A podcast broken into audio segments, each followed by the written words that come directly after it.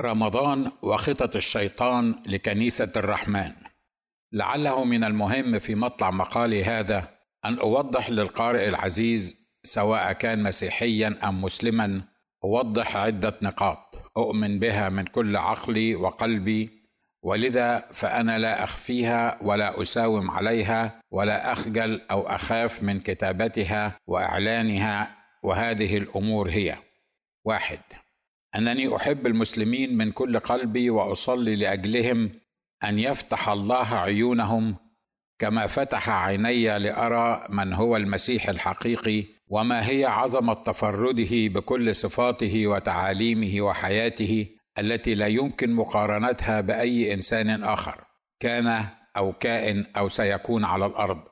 هذا المسيح وليس من كنت أظنه أنا. وفقا لتخيلاتي وقناعات الإنسانية القاصرة أنه المسيح تبارك اسمه والذي عادة ما يقدمه لهم أي للمسلمين الغالبية العظمى من المسيحيين في صورته غير الحقيقية المشوهة الناقصة الضعيفة أو المشوشة لبعض أو لكل أركان طبيعته وشخصيته وحقيقته في أذهانهم كمسيحيين.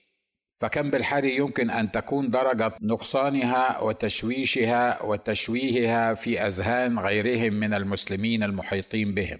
اثنين أن محبتي للمسلمين وصلاتي لأجلهم وإيماني أن المسيح يسوع تبارك اسمه مات ودفن وقام من الأموات في اليوم الثالث لأجل فدائهم وخلاص نفوسهم وإدخالهم إلى نعيمه الأبدي تماما كما فعل سبحانه لأجل كل البشر من كل قبيلة وشعب وأمة ولسان تحتم علي وهي الدافع الوحيد لكتابة ما يلي في مقالي هذا. فدافعي الوحيد هي محبتي لهم ليس النقد أو المقارنة أو الاستهانة أو التقليل من تعاليم ووصايا وفرائض الإسلام.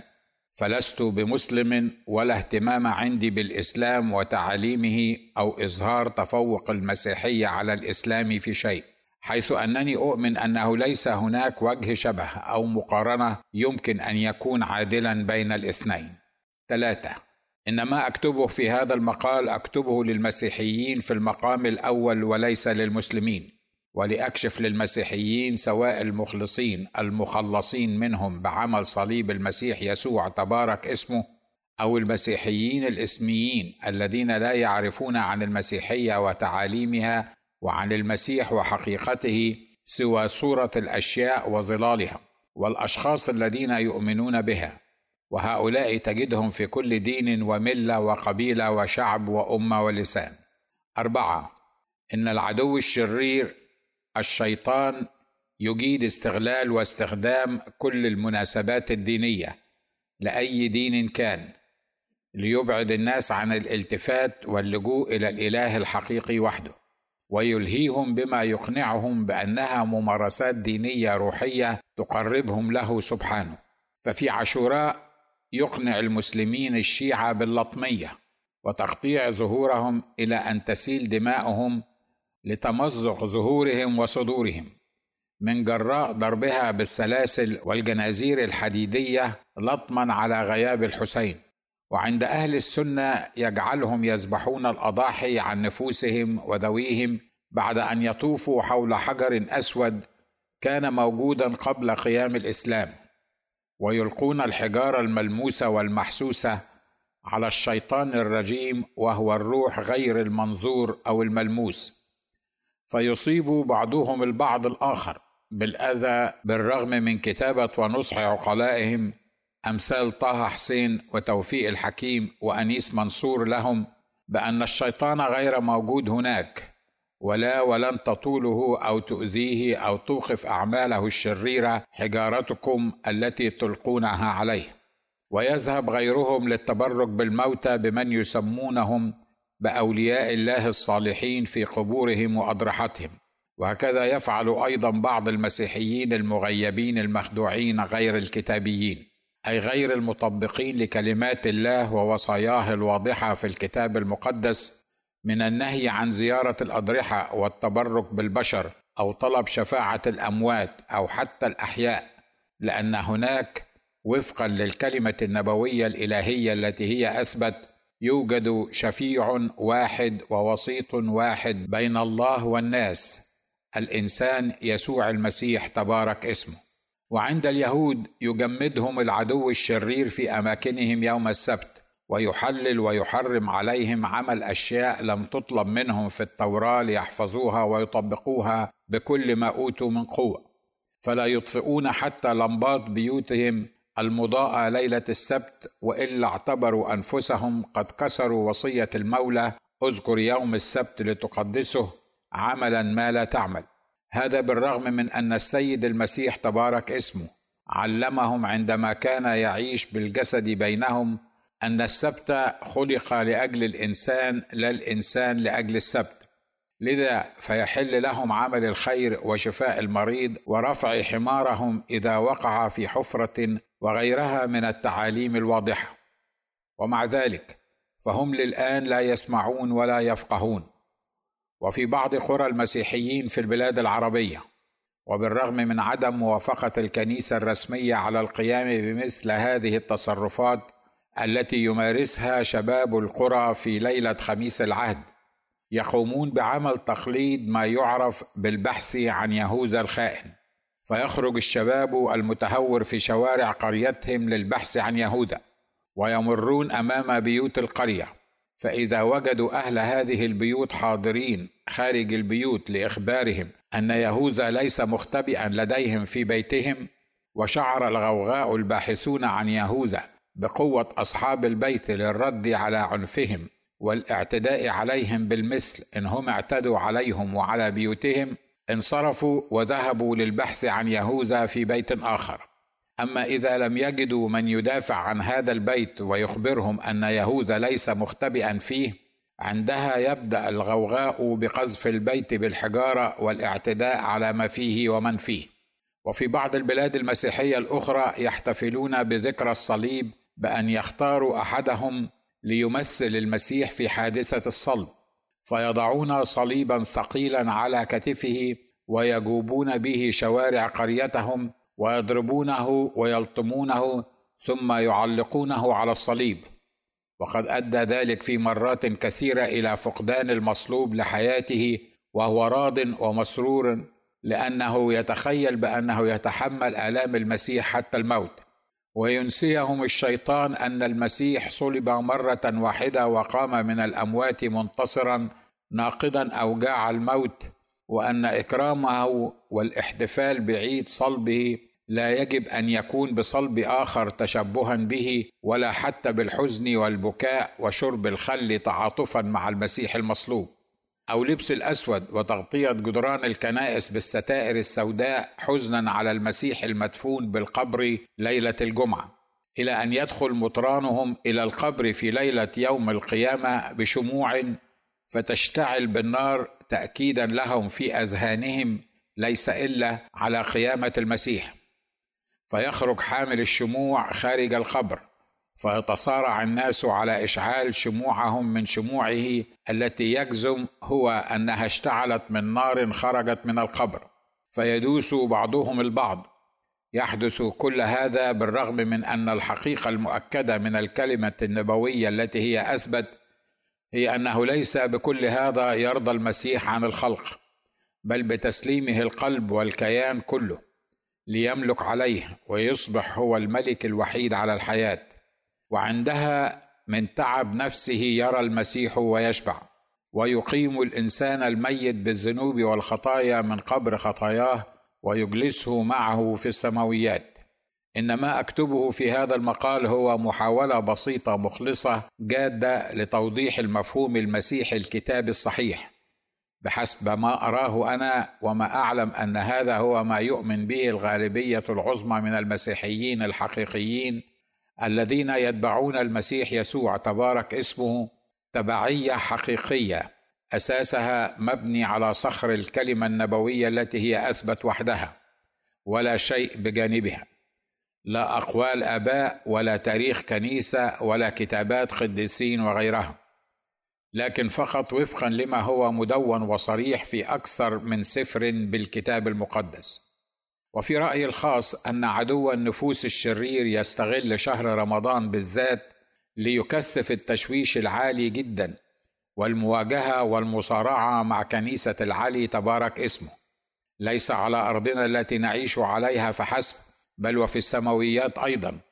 الأمر الذي نص عليه كتابنا المقدس صراحة في الآيات البينات فإن مصارعتنا ليست مع لحم ودم بل مع الرؤساء مع السلاطين مع ولاة العالم على ظلمة هذا الدهر مع أجناد الشر الروحية في السماويات. يتصارع العدو في رمضان بالذات مع الكنيسة من خلال العديد من الأرواح الشريرة التابعة للشرير الأكبر إبليس الحية القديمة. كروح التدين وروح الخوف وروح الغي وروح الفشل وعلى رأس الكل روح ضد المسيح.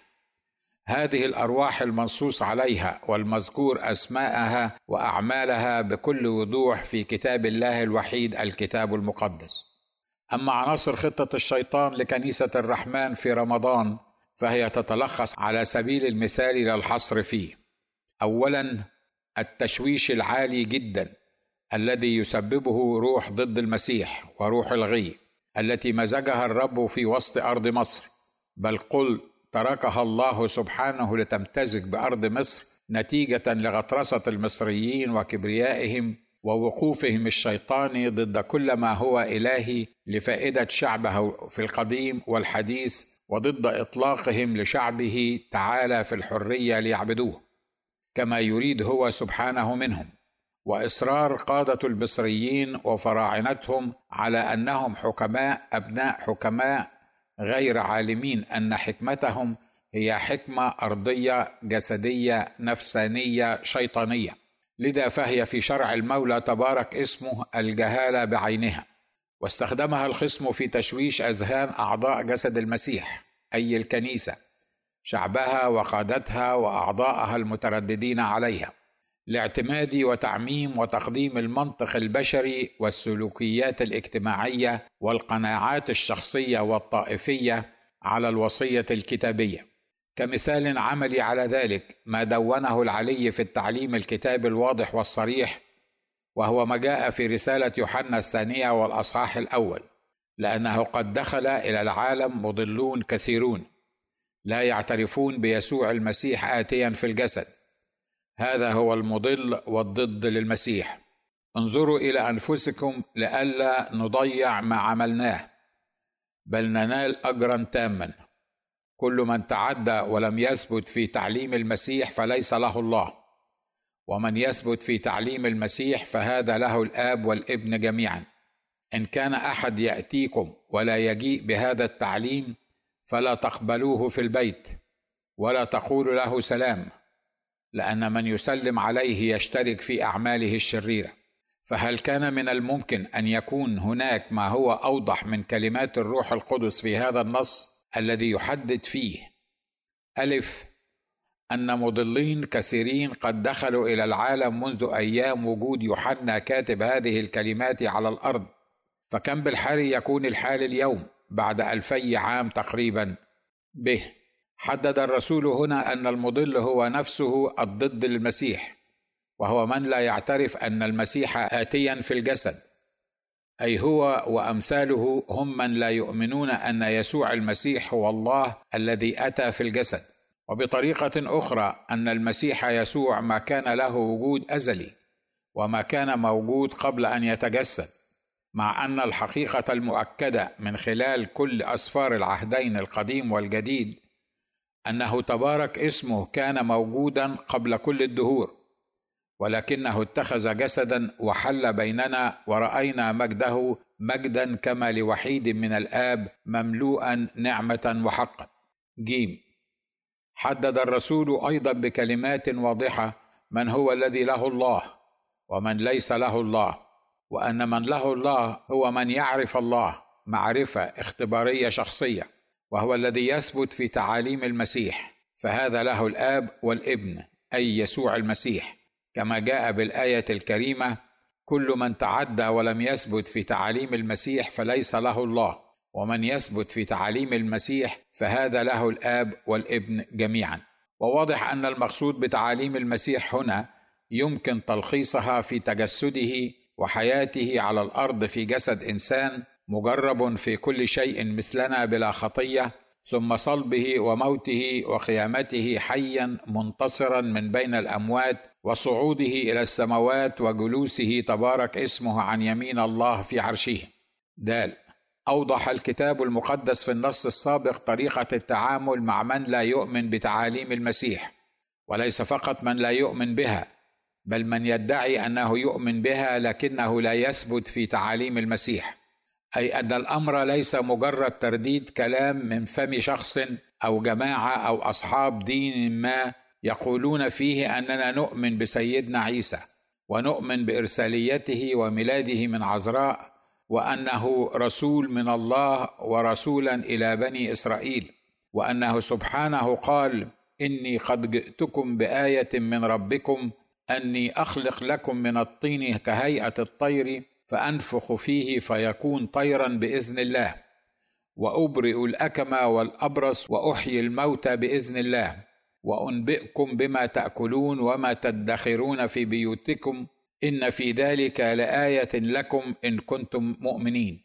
هذه ليست الفئة التي يتكلم عنها الكتاب بأنهم من يثبتون في تعاليم المسيح وبالتالي أنهم الذين يعرفون الله. وبالتالي لهم الله الآب مالك السماوات والأرض والله الابن خالق السماوات والأرض المسيح يسوع تبارك اسمه. أما من عداهم فهم الضالون المضلون والأضداد للمسيح أي الذين لا يعترفون بأنه سبحانه سر التقوى الله الذي جاء في جسد إنسان.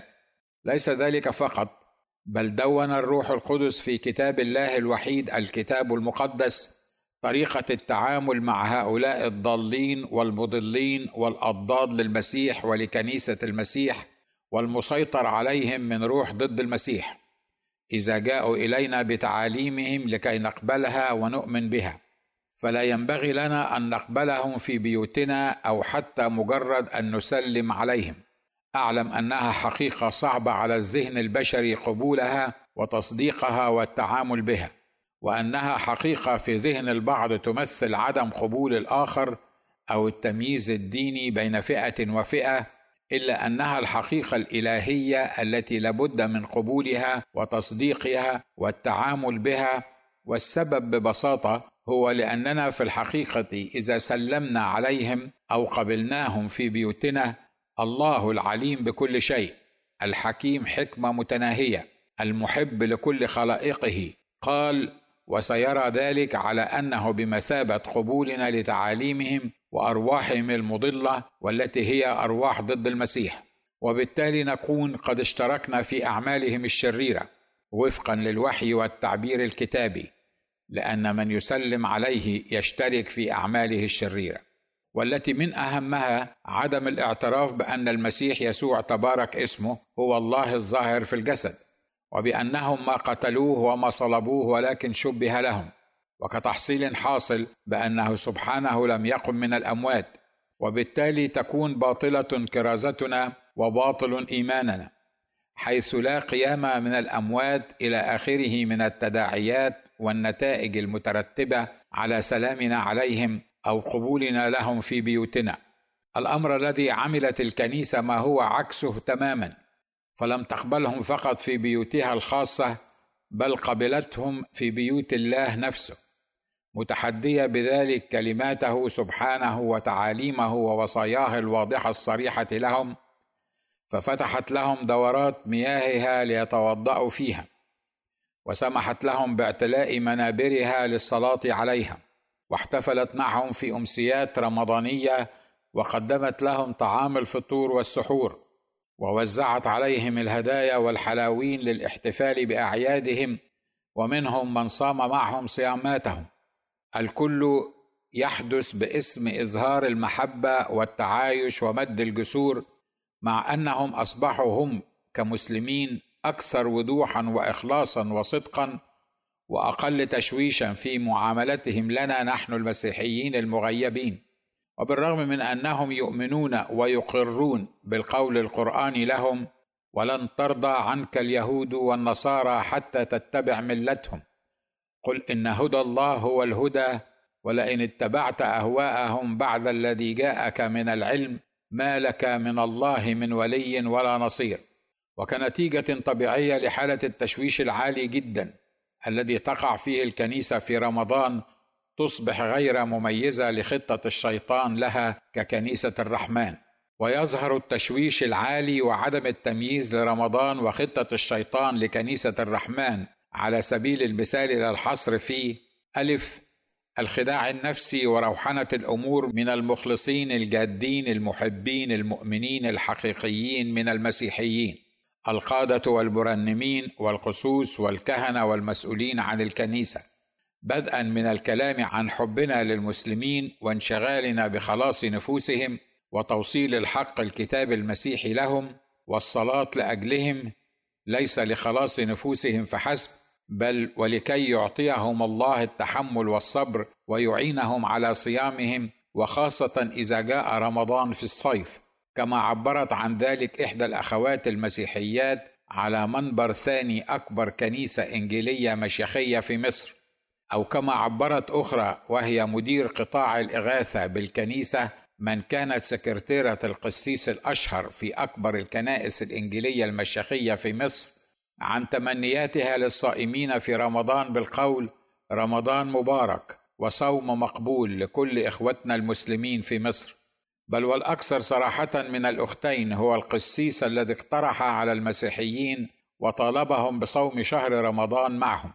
ونتيجة لحالة التشويش العالي جدا تصبح إقامة موائد الرحمن لهم وعقد السهرات الرمضانية في الكنائس الإنجيلية وحفلات الإنشاد الديني الرمضانية والتي يعقبها وجبة السحور شيئا طبيعيا عاديا على كل مسيحي قبوله والاعتراف بوجوبيته وإلا اتهم بالتعصب والكبرياء وعدم المحبة لإخوتهم المسلمين. اثنين أمر آخر يظهر مدى التشويش الذي تمر به الكنيسة اليوم هو التملق والمداهنة وإظهار عكس ما نبطن تجاه المسلمين من المسيحيين غير المخلصين أو المغرضين أو المغيبين الذين منهم وبسبب الانغماس والصداقة والشراكة مع المسلمين والروح العامل فيهم لمدد طويلة وصلوا لنقطة لا رجعه من أقصى درجات التشويش الذهني والروحي والمجتمعي وفي علاقاتهم ومعاشراتهم وروحياتهم معهم. والغريب أن الكثير من أولئك الذين يتملقون أو يصادقون ويقتربون إلى المسلمين بنفوس راضية مخدرة وقلوب وعقول مغرضة غير صادقة يتباعدون عن التعامل مع إخوتهم المسيحيين ويتهمونهم بالجهل والغباء وبأنهم أعداء النجاح وأنهم عديم العلم والدراسة والفهم لآيات الكتاب المقدس فيتطاولون عليهم في برامج تلفزيونية يدعون أنها برامج مسيحية على قنوات ليبرالية مضللة للمسيحيين والمسلمين معا ويتوعدونهم بأنهم سيأخذون الكتاب المقدس من بين أيديهم وسيعلمونهم كيف يقرؤون ويفهمون الكتاب لأنه في ذهنهم المشوش يظنون أنهم أساتذة ومعلمون وفلاسفة وأصحاب نظريات لاهوتية جديدة وتفاسير ومعرفة كتابية عميقة جدا لم يتوصل لها بقية المؤمنين بعد لأنها تفوق إدراك عقول بقية القسوس والقادة وأساتذة اللاهوت. ولذا فهم يتخيلون أن الضرورة موضوعه عليهم بأن يبدأوا مدارس لاهوتية شبه سرية لتعليم الشباب أفكارهم الفاسدة والتي أقل ما يقال عنها أنها أفكار مشوشة شريرة تحتاج لمن يقف ضدها بالروح القدس بكل حزم وقوة. والعجيب أن منهم أيضا من يرفضون التعامل مع من يختلفون معهم في الملة أو العقيدة من المسيحيين. ويصرحون أنه محروم من يذهب إلى كنيسة للانجيليين لا حل ولا بركة لأن كنيستنا غير كنيستهم ومسيحهم غير مسيحنا. ومن قال لمقدم برامج تلفزيونية غير مسيحي أن الانجيليين كلهم سيذهبون إلى جهنم ومنهم وفي حفل عام في قريته حول إفطار رمضاني من صور الإسلام بأنه جاء لينير الطريق أمام الناس بسبب تواجدهم في العصور المظلمة وأنه أنزل رحمة للعالمين ولقناعته أنه يكذب في كل ما قاله أصر أن يكرر أكثر من مرة في حديثه أنه يقول الصدق ولا يكذب بالرغم من أنه لم يتهمه أحد بأنه يكذب. والمؤكد هو أنه إن كان هذا الكاهن حقا لا يكذب فلا بد له أن يكون مغيبا أو ينطق عن الهوى أو أنه تحت تأثير شيطاني عالي المستوى. لأنه من هم الذين كانوا يتحكمون دينيا في البلاد المعروفة والتي يطلق عليها اليوم البلاد العربية وعلى رأسها مصر يوم انتشار الإسلام؟ اليسوا هم الاقباط الأرثوذكس في مصر؟ فهل كانت الأرثوذكسية المصرية والاقباط في مصر؟ هم الذين أدخلوا البلاد في عصور الجهل والظلام حتى اضطر القدير الذي نستغفره ونتوب إليه أن يرسل لنا الإسلام ليخرجنا من ظلمات الجهل الذي كنا فيه في مصر. وإن كانت هذه الحقيقة وحيث أن مثل هذه القضايا لا تسقط بالتقادم إذا فلا بد من محاكمة الكنيسة اليوم ولا بد من اعترافها لنا ولله أنه بسبب تقاعسها عن الصلاة وطلب وجه الله قد أوصلت الأقباط في مصر لحالة الجهل والظلام في العصور الوسطى. ولا بد للكنيسة من الاعتراف والإقرار والتوبة عن سماحهم للإسلام والمسلمين بدخول مصر آمنين. فحصدنا ولا زلنا وسنظل نحصد نتيجة خطأ الكنيسة والمسؤولين عنها يومئذ. وإنني لا أتعجب وأتساءل ما الذي جاء به الإسلام من جديد؟ من مبادئ وتعاليم ووصايا وسلوكيات تساعد الناس على الأمر بالمعروف والنهي عن المنكر ولم يكن موجودا قبلا في المسيحية وتعاليم المسيح. ألم تكن الوصية تحب قريبك وتبغض عدوك وعين بعين وسن بسن موجودة قبل مجيء شريعة المسيح؟ الذي قال أحبوا أعداءكم باركوا لاعنيكم صلوا لأجل الذين يسيئون إليكم ويطردونكم؟ ألم يرجعنا الإسلام مرة أخرى إلى عين بعين وسن بسن والبادي أظلم وهكذا الحال مع مئات الوصايا والتعاليم. أليس من الواضح أنه عندما طالب الإسلام الناس بالأمر بالمعروف والنهي عن المنكر والسلوك القويم لم يعطهم الإمكانية لتنفيذ ما طلبه منهم وتوعدهم بجهنم النار إذا لم يستطيعوا أن ينفذوا طلباته سبحانه؟ أما المسيح يسوع تبارك اسمه فقد طالب الناس بمستوى من الأخلاق والتصرفات والمحبة بعضهم لبعض لا ليقوموا بتنفيذها بقدراتهم الشخصية حيث أن لا إنسان على وجه الأرض منذ أن خلق آدم وحواء أمكنه تنفيذها لكنه سبحانه أنقذ الناس من سلطان الظلمه ونقلهم إلى ملكوت المسيح يسوع ابن محبته وأرسل لهم روحه القدوس تبارك اسمه ليحيا ويعمل فيهم كل ما لا يستطيعون عمله بقدراتهم الشخصية الإنسانية. ثانيا واحدة من عناصر خطة الشيطان في رمضان لكنيسة الرحمن هو إحداث انقسام بين المؤمنين الحقيقيين داخل البيت الواحد أو الكنيسة الواحدة واتهام كل منهم الآخر أنه من أعداء النجاح. فالبيت الواحد يصبح منقسما على ذاته حول ما هو الصحيح كتابيا الذي يجب أن يؤمن ويقوم بما يعلمه المسيحيون في رمضان وما هو غير الصحيح ليتجنبوه. هل يصومون مع إخوتهم شهر رمضان أم لا؟ هل يدعون اصدقائهم على طعام الفطور أو السحور في بيوتهم أم لا؟ هل يقبلون دعوات اصدقائهم المسلمين بالذهاب إليهم وتناول طعام الإفطار معهم أم لا؟ هل يتبرعون لكنيستهم لعمل موائد الرحمن أم لا؟ هل يكتبون تهنئة للمسلمين في العيد أم لا؟ هل يتبرعون لأطفال المسلمين غير القادرين لشراء هدايا ولبس العيد أم لا؟ هل يسمحون للمسلمين الذين يحضرون عشاءهم سواء في الكنيسة ومبانيها أم في بيوتهم بأن يفردوا سجاداتهم ويصلون ويتلون الآيات التي تتهم المسيحيين بأنهم الضالون وأنهم ما قتلوا وما صلبوا مسيحهم أم لا. هل هناك أرواح شريرة يمكن أن تسكن بيوتهم نتيجة لمثل هذه الصلوات فيها أم لا؟ هل إذا قبلوا أحباءهم المسلمين في بيوتهم يكونوا قد اشتركوا في أعمالهم الشريرة كما قال الكتاب أم لا؟ من يصدقون من القادة والخصوص؟ هل يصدقون أولئك الذين يؤكدون على ضرورة عمل كل ما هو علاقاتي مع المسلمين؟